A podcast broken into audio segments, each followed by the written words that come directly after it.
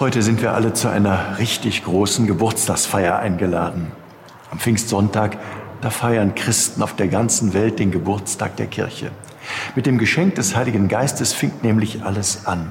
Da der Heilige Geist selber unsichtbar ist, wurde er in der Kunst oft als Taube dargestellt, die sich vom Himmel kommend bei uns Menschen niederlässt. Ich gebe gerne zu, das klingt für Außenstehende ein wenig verrückt. Vom Heiligen Geist über das Symbol der Taube ist man dann schnell bei der Vermutung, die haben doch alle einen Vogel.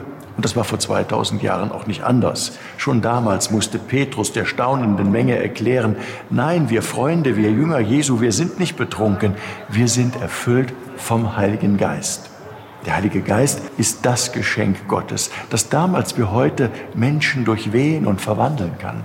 Wenn wir durch Gottes Geist gestärkt und von ihm erfüllt sind, dann spüren wir diese einzigartige Kraft in uns. Wir können dann über uns hinauswachsen und so wie damals die Jünger wirkliche Zeugen der frohen Botschaft sein.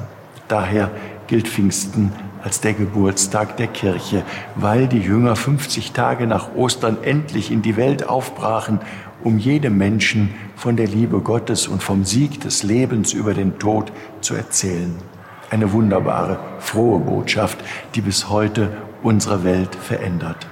Dabei können wir Christen ruhig in verschiedenen Sprachen und Zungen reden, Wichtig ist nur, dass wir alle gemeinsam im Geist Gottes unterwegs sind.